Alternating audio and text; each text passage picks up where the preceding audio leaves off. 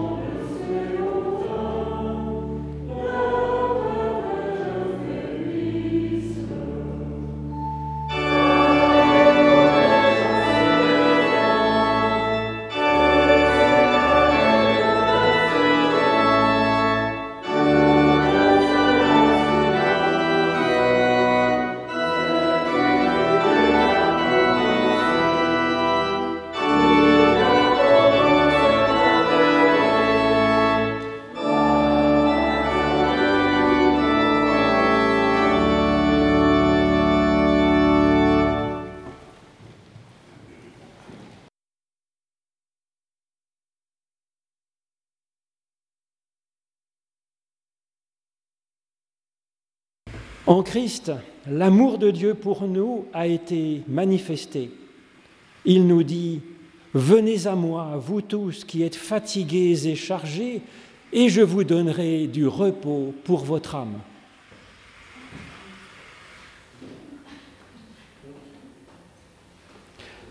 C'est fort de cette promesse que nous pouvons nous tourner vers l'Éternel notre Dieu pour lui demander son pardon et son aide. C'est ce que je vous propose de faire en suivant du cœur cette prière de saint Augustin.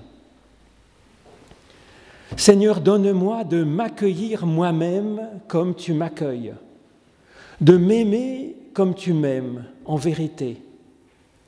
Délivre-moi de la perfection que je veux me donner. Ouvre-moi à la sainteté que tu veux m'accorder. Épargne-moi les remords de Judas qui, rentrant en lui-même pour ne plus en sortir, reste épouvanté et désespéré devant son péché. Accorde-moi le repentir de Pierre qui, rencontrant le silence de ton regard plein de tendresse, peut se relever. Et si je dois pleurer, que ce soit sur moi-même, mais aussi sur ton amour attristé, que ta tendresse me fasse exister à mes propres yeux. Je voudrais tellement déverrouiller la porte de ma prison dont je serre moi-même la clé. Donne-moi le courage de sortir de moi-même. Dis-moi que tout est possible à celui qui croit.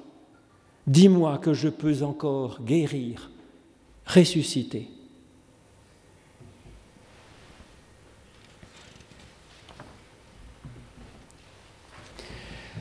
Voici comment Dieu a manifesté son amour pour nous.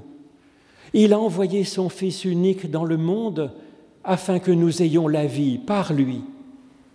Et l'amour consiste en ceci, non pas en ce que nous aurions tellement aimé Dieu, mais en ce que lui, Dieu, nous a aimé le premier. Et il a envoyé son Fils pour être le sauveur du monde. Dieu est amour. Et nous pouvons chanter notre reconnaissance à cet amour de Dieu avec le chant qui est page 326. « Ô mon peuple, prends courage ».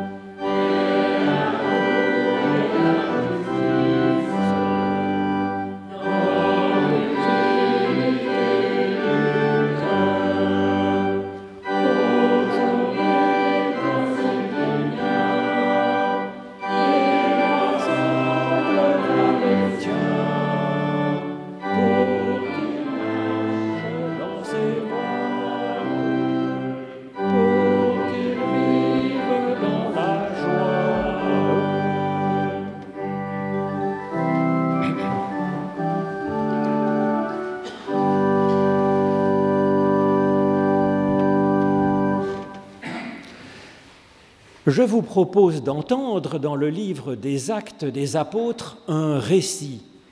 Le récit de Paul qui cherche un petit peu son chemin, savoir vers quel coin de l'Empire romain il va diriger ses pas. Et nous regarderons justement comment est-ce qu'il chemine. Alors c'est au chapitre 16 du livre des Actes. Les églises devenaient de plus en plus fortes dans la foi et grandissaient en nombre chaque jour. Paul et Silas traversèrent la Phrygie et la région de Galatie car le Saint-Esprit les avait empêchés d'annoncer la parole en Asie. Arrivés aux limites de la Mysie, ils tentèrent de gagner la Bithynie, mais l'Esprit de Jésus ne le leur permit pas. Après leur traversée de la Mysie, ils descendirent à Troas. Et une nuit, Paul eut une vision. Un Macédonien lui apparut debout en prière et lui disant « Passe en Macédoine et viens à notre secours ». À la suite de cette vision de Paul, nous avons immédiatement cherché à partir pour la Macédoine en déduisant que Dieu nous avait appelés à leur annoncer la bonne nouvelle. Prenant la mer à Troas, nous avons mis le cap directement sur Samothrace et le lendemain sur Néapolis. Et de là, nous sommes allés à Philippes, ville principale du district de Macédoine et colonie romaine. Nous étions depuis quelques jours dans cette ville. Le jour du sabbat, nous en sommes sortis par la porte pour aller au bord d'une rivière où nous pensions qu'il y avait un lieu de prière.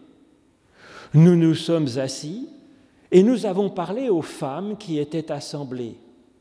Une de ces femmes, du nom de Lydie, était une marchande de pourpre, originaire de la ville de Thyatire qui, sans être juive, s'intéressait à Dieu. Elles écoutaient car le Seigneur avait ouvert son cœur pour s'attacher à ce que Paul disait.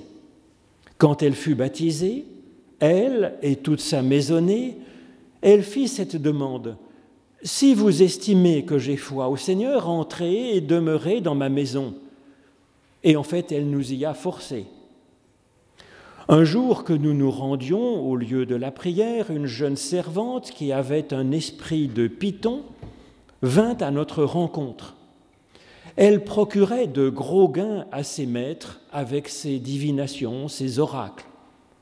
Et elle nous suivait, Paul et nous, en criant « Ces hommes sont les serviteurs du Dieu Très-Haut.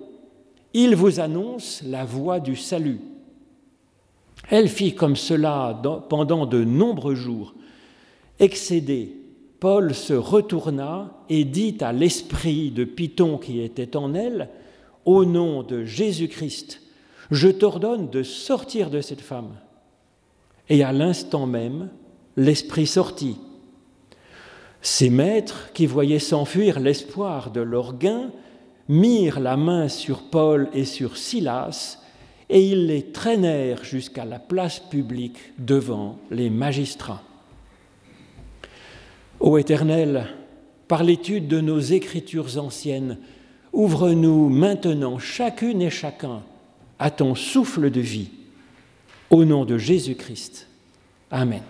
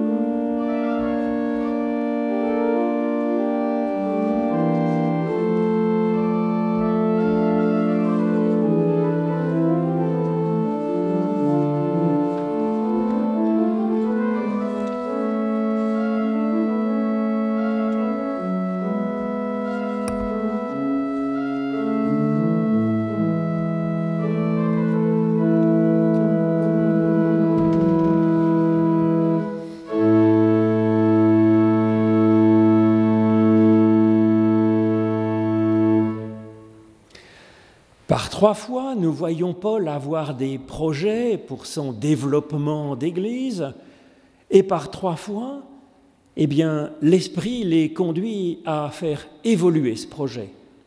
Manifestement, cela porte des fruits, nous dit le texte, des fruits en termes de rayonnement, mais aussi dans l'approfondissement de la foi des personnes.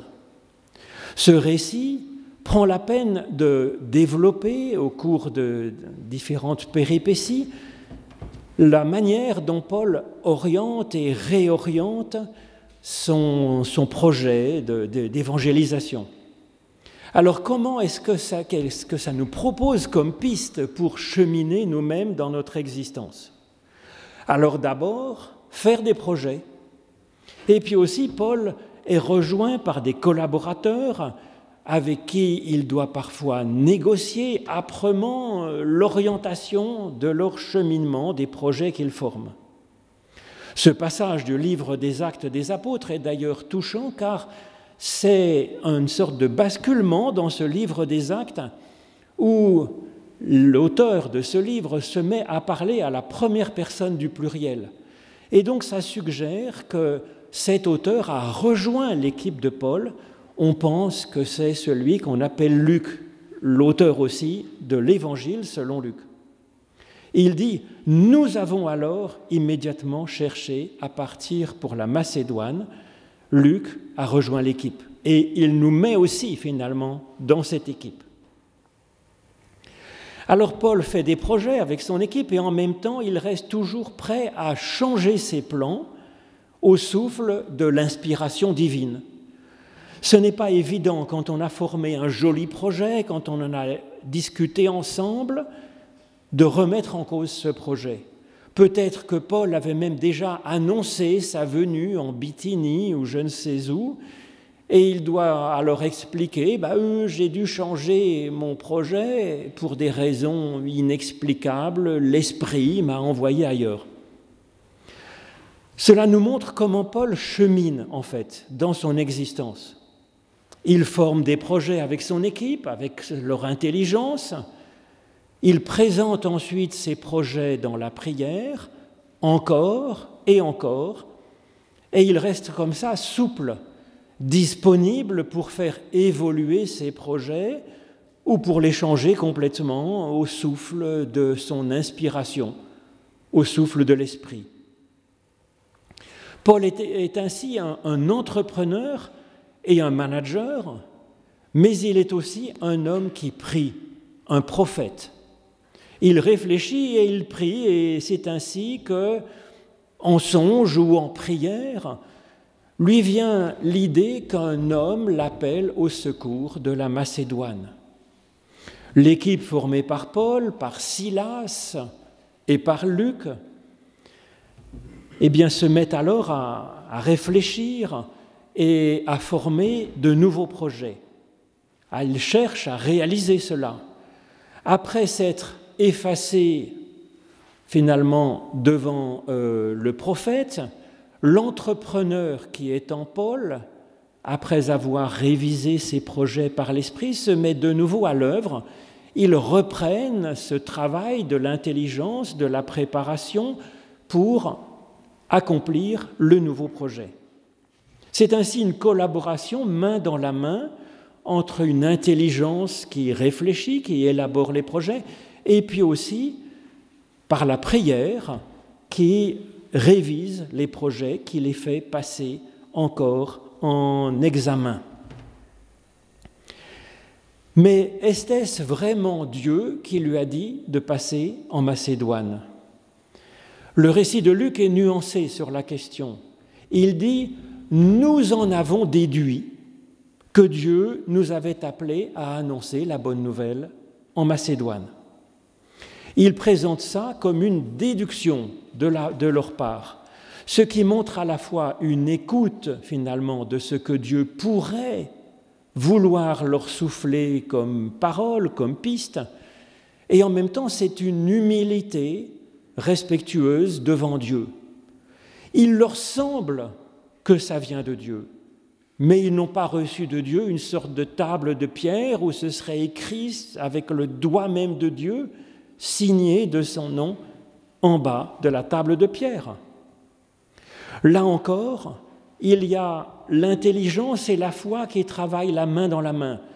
Après y avoir réfléchi, il pense que cette idée vient de Dieu, tout en sachant que c'est une déduction de leur intelligence, d'attribuer à Dieu cette idée, cette réorientation de leur projet. Et c'est exactement ça, je pense. Une intelligence modeste prête à réviser, à changer ses plans, et aussi une inspiration prophétique modeste, ne prenant pas la première idée venue comme certainement venant de Dieu. C'est sage, et ça me semble être un vrai respect de Dieu. Bien des voix s'expriment à l'intérieur de notre être. Il y a donc, oui, l'Esprit de Dieu qui souffle en nous, qui souffle en toute personne, même si la personne n'appellerait pas ça, le Saint-Esprit ou l'Esprit de Dieu, l'Esprit souffle en toute personne. Et puis il y a aussi des émotions qui sont parfois géniales, mais pas toujours. Peut-être que c'est effectivement la compassion avec les Macédoniens qui invite Paul à s'intéresser à leur situation. On peut comprendre le texte comme cela aussi. Et puis il y a bien d'autres voix qui s'expriment en nous, bien sûr. Le désir, la peur, la soif d'être vivant et d'être reconnu par les autres, nos blessures anciennes, plus ou moins graves, et puis aussi les traces de notre bonheur que nous avons vécu, et puis l'envie de faire du bien, c'est-à-dire que les autres aussi puissent s'épanouir. Tout cela, toutes ces voix bruissent à l'intérieur de nous-mêmes, au fond de notre conscience. Et donc oui, il faut être ouvert au souffle prophétique. Et c'est là une dimension essentielle de l'être humain, mais aussi avec un discernement spirituel qui n'affirme pas détenir dans ses propres mains la révélation même de Dieu. C'est souvent les faux prophètes qui sont persuadés et qui disent « Dieu m'a dit que », ben, ça demanderait au moins de la prudence. Peut-être Dieu m'a-t-il dit cela. Et donc c'est ce que nous discernons, finalement. C'est nous qui discernons, nous dit Luc dans ce texte, eh bien que Dieu nous enverrait peut-être vers la Macédoine. D'un côté, cela, ça va se montrer exact, puisqu'en allant là-bas, ils vont effectivement pouvoir développer à Philippe une église vivante. Nous le voyons aussi par la lettre aux Philippiens que nous avons pu conserver. Mais je crois que le fait que ça se développe bien dans l'église de Philippe, ça montre effectivement que cela venait de Dieu, car, comme le dit Jésus, la qualité des fruits révèle la qualité de l'arbre. Mais d'un autre côté, heureusement qu'ils gardaient une modestie dans leur discernement spirituel. Ça vient de Dieu, ça ne vient pas de Dieu. La vision leur avait suggéré explicitement l'appel d'un homme mâle, d'un Macédonien. Et puis arrivés à la destination, ce sont des femmes et uniquement des femmes qui vont ouvrir les portes de l'Évangile dans la Macédoine. En particulier cette femme, Lydie. Lydie qui avait un commerce dans le secteur du luxe ultime de l'époque avec la somptueuse pourpre. Cette teinture extrêmement chère qui était réservée par statut, par décret, aux personnes les plus nobles, de rang royal finalement. Alors, dans ce cheminement de Paul, l'intelligence et le discernement spirituel ont déjà été source de bons projets et de souplesse. À ces deux forces vient s'ajouter ici une troisième composante essentielle, c'est l'observation, c'est le recueil de l'information. Paul et Silas découvrent cette ville qu'ils ne connaissaient pas. Ils prennent plusieurs jours pour se renseigner, découvrir, explorer, et ils apprennent qu'il y aurait peut-être un lieu de prière juive au bord de telle rivière. Fondamentalement, l'évangile du Christ est une incarnation de la parole de Dieu dans le monde, nous dit l'évangile selon Jean. C'est-à-dire que c'est le projet de Dieu, l'espérance de Dieu qui vient insuffler la vie dans notre monde, dans la pâte de ce monde, dans nos vies, dans notre société. Et donc cette incarnation de la parole de Dieu n'est possible qu'en prenant en compte la réalité de ce monde.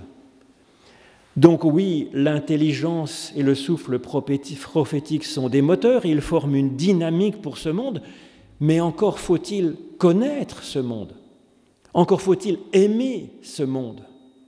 C'est pourquoi nous ne pouvons pas bouder les informations que nous entendons tous les jours à la radio, à la télévision ou sur Internet. C'est pourquoi nous sommes appelés, comme Luc et comme Paul ici, à suivre les informations venant de ce monde avec une écoute à large spectre, avec ouverture, sans préjugés, sans dégoût, sans mépris, avec bienveillance et souplesse. Alors, Paul se met en route vers ce coin de rivière, et quelle est sa surprise, sans doute, de ne pas découvrir une synagogue avec des juifs mâles, avec barbe et kippa. Il trouve une réunion de prières de femmes appartenant à la catégorie des craignants Dieu, c'est-à-dire des personnes qui s'intéressent à la théologie biblique, à la prière, à la spiritualité juive, sans pour autant suivre les commandements de la loi religieuse. Contrairement à ce que l'on pense parfois, Paul n'avait pas de problème pour collaborer avec des femmes, même pour leur donner une place prééminente, comme ici, où Lydie devient la principale de l'Église. Paul se laisse même imposer par Lydie sa volonté. Et c'est ainsi qu'ils vont déménager, lui et toute son équipe, pour aller s'installer dans la maison de Lydie.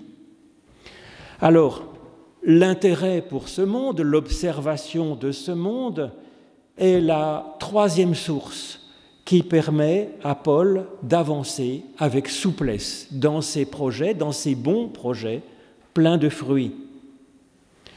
Lydie fait également preuve de ses qualités mises ici en valeur.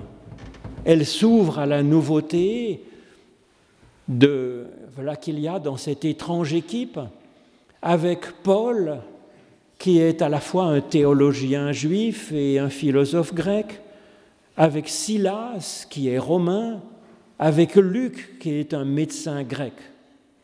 Donc avec cette équipe disparate, Lydie va s'ouvrir à la nouveauté et elle va avancer ainsi avec intelligence, mais aussi en priant Dieu. On nous dit que Dieu ouvre son cœur et elle pourra recevoir ainsi l'information nouvelle qu'apporte Paul.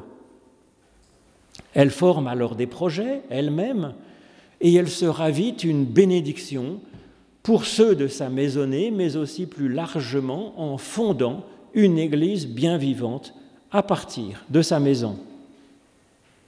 Donc à ces trois forces, l'intelligence, la prière et puis aussi l'intérêt que nous avons pour le monde, est-ce qu'il ne faudrait pas ajouter encore la théologie ? C'est possible, car effectivement, Dieu va aider Lydie à avancer à travers l'écoute de ce que raconte l'apôtre Paul, et on sait combien Paul est un théologien et un philosophe assez élevé.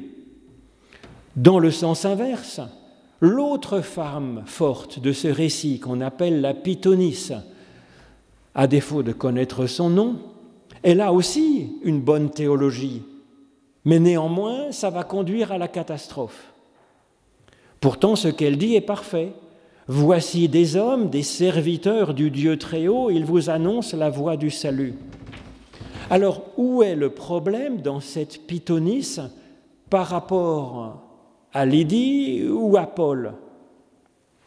Elle est comme eux, ouverte à la nouveauté qu'elle sait reconnaître en Paul. Elle aussi fait preuve d'intelligence et de détermination. Elle monte un projet et comme le fait Paul, elle enseigne comme elle peut de la bonne théologie. Elle donne des directives aux gens à travers ses oracles, ses prophéties et puis cette parole qu'elle crie partout comme finalement... Comme Lydie, elle aussi oblige Paul à déménager. Et puis elle sait aussi être au service des autres, puisque c'est même son métier d'être servante.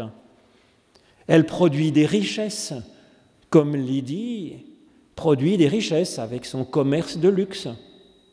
Objectivement, il n'y a pas tellement de différence entre la servante Pythonisse et puis Lydie et puis Paul. La différence, elle se voit dans ce que leurs actions produisent, dans les fruits. Les actions de Lydie ou de Paul font que la foi grandit et se renforce autour d'eux, alors que le discours de la Pythonisse, son action ne développe rien de bon. Au contraire, ça va tourner à la catastrophe. Là encore, comme le dit Jésus, on reconnaît la qualité de l'arbre à la qualité des fruits. Ce n'est pas que la jeune servante soit mauvaise, ni son comportement, ni sa théologie. D'ailleurs, ce n'est pas cette servante que Paul chasse, c'est son esprit de Python qui l'anime, c'est cela que Paul va chasser. Cet esprit est finalement comme le serpent Python de la Genèse, qui pousse Adam et Ève à se prendre un peu pour Dieu à la place de Dieu. Ce serpent de la Genèse aussi, il parle bien, il dit des choses vraies, seulement ces paroles du serpent ne produisent pas de la vie, mais de la mort. C'est pas rare, hélas, que des paroles vraies produisent de la mort. Bien des belles paroles dogmatiques, moralistes, idéologiques, paroles brutales produisent effectivement de la mort et de la détresse. Alors que ce qui est inspiré par l'Esprit de Dieu ou par l'amour que le Christ a manifesté, eh bien cela produit de la vie, de la paix, cela fait grandir la foi, cela fait de l'adaptabilité, cela fait du souffle divin qui passe. C'est ainsi qu'à l'intelligence, la foi, la souplesse de Paul, sa bonne théologie, il convient d'ajouter enfin l'indispensable, cette qualité d'amour qu'est Dieu et que le Christ nous a fait connaître. C'est ce dont témoigne Paul dans cette fameuse page de sa lettre aux Corinthiens qu'on appelle l'hymne à l'amour. Amen.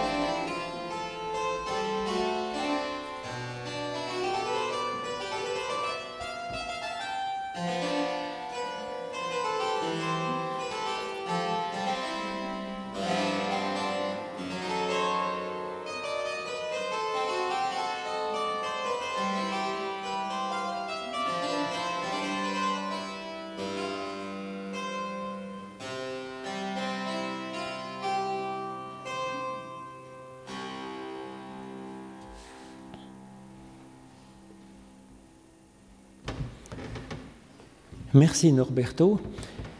Et je vous propose de chanter pour continuer cette méditation. Page 683, ce cantique « Viens habiter dans notre âme, fais-nous vivre par la foi ».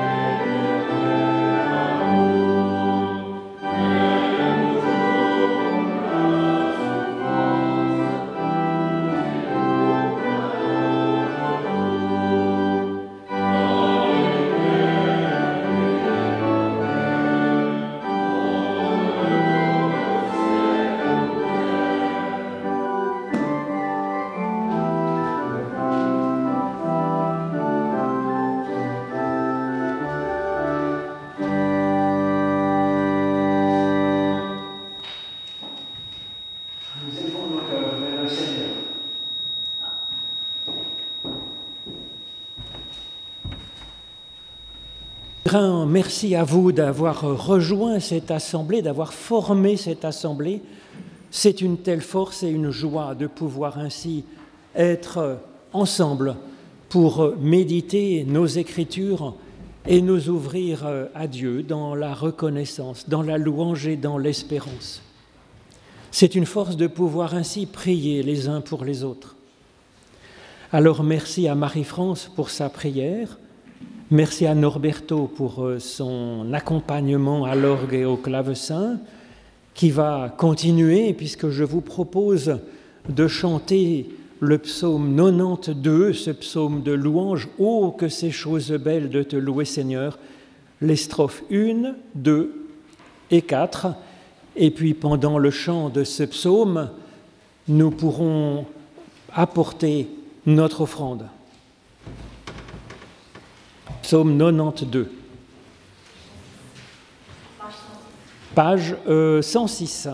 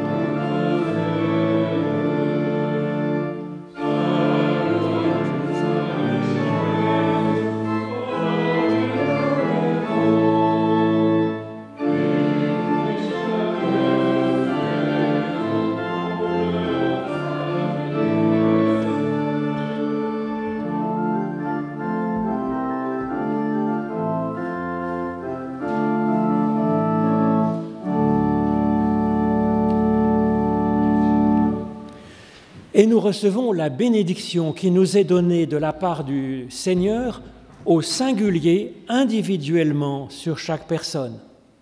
Oui, l'Éternel te bénit et te garde. L'Éternel fait resplendir sur toi sa lumière et t'accorde sa grâce.